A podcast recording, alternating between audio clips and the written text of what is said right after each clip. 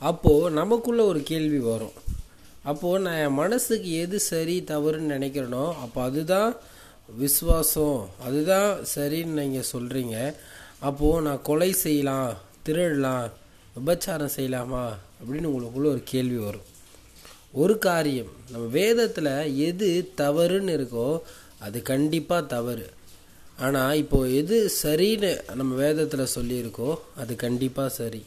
இப்படி நம்ம வேதம் சரி தவறு என்று சொல்லுகிற விஷயத்தில் நம்ம வேதத்தின்படி தான் நம்ம நடக்க வேண்டும். இப்போ நம்ம வேதம் ஒரு விஷயம் நான் திருடக்கூடாதுன்னு போட்டிருந்துச்சுன்னா நான் திருடக்கூடாது. ஆனால் என் மனசுக்கு அது திருடுறது சரின்னு நான் தோணி அதை நான் திருடினேன்னா அது பாவம் அது தப்பு. ஆனால் இங்கே என்ன சொல்லப்பட்டிருக்கு? நம்ம வேதத்தில் எல்லா விஷயங்களும் திட்டமாக சொல்லப்படவில்லை.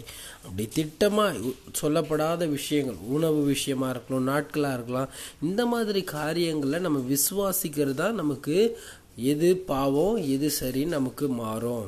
இப்போ வேதத்தில் நமக்கு திட்டமாய் சொல்லப்படாத விஷயங்களை நம்ம எல்லா காரியத்திலையும் நம்ம ஞானத்தோடையும் நம்ம எது நம்பிக்கையாக விசுவாசிக்கிறோமோ அதன்படி நம்ம காரியங்களை செய்யலாம்.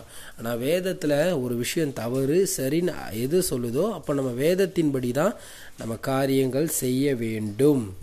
உதாரணத்துக்கு இப்போது இதே இதில் சொல்வார் என்னது? என்னுடைய சகோதரன் ஒருவனுக்கு நான் மாம்சம் சாப்பிடுகிறது அவனுக்கு இடரலாக இருந்துச்சுன்னா அதை நான் சாப்பிடாமலே இருக்கலாம். அது என்னுடைய முழு நிச்சயம். அப்போது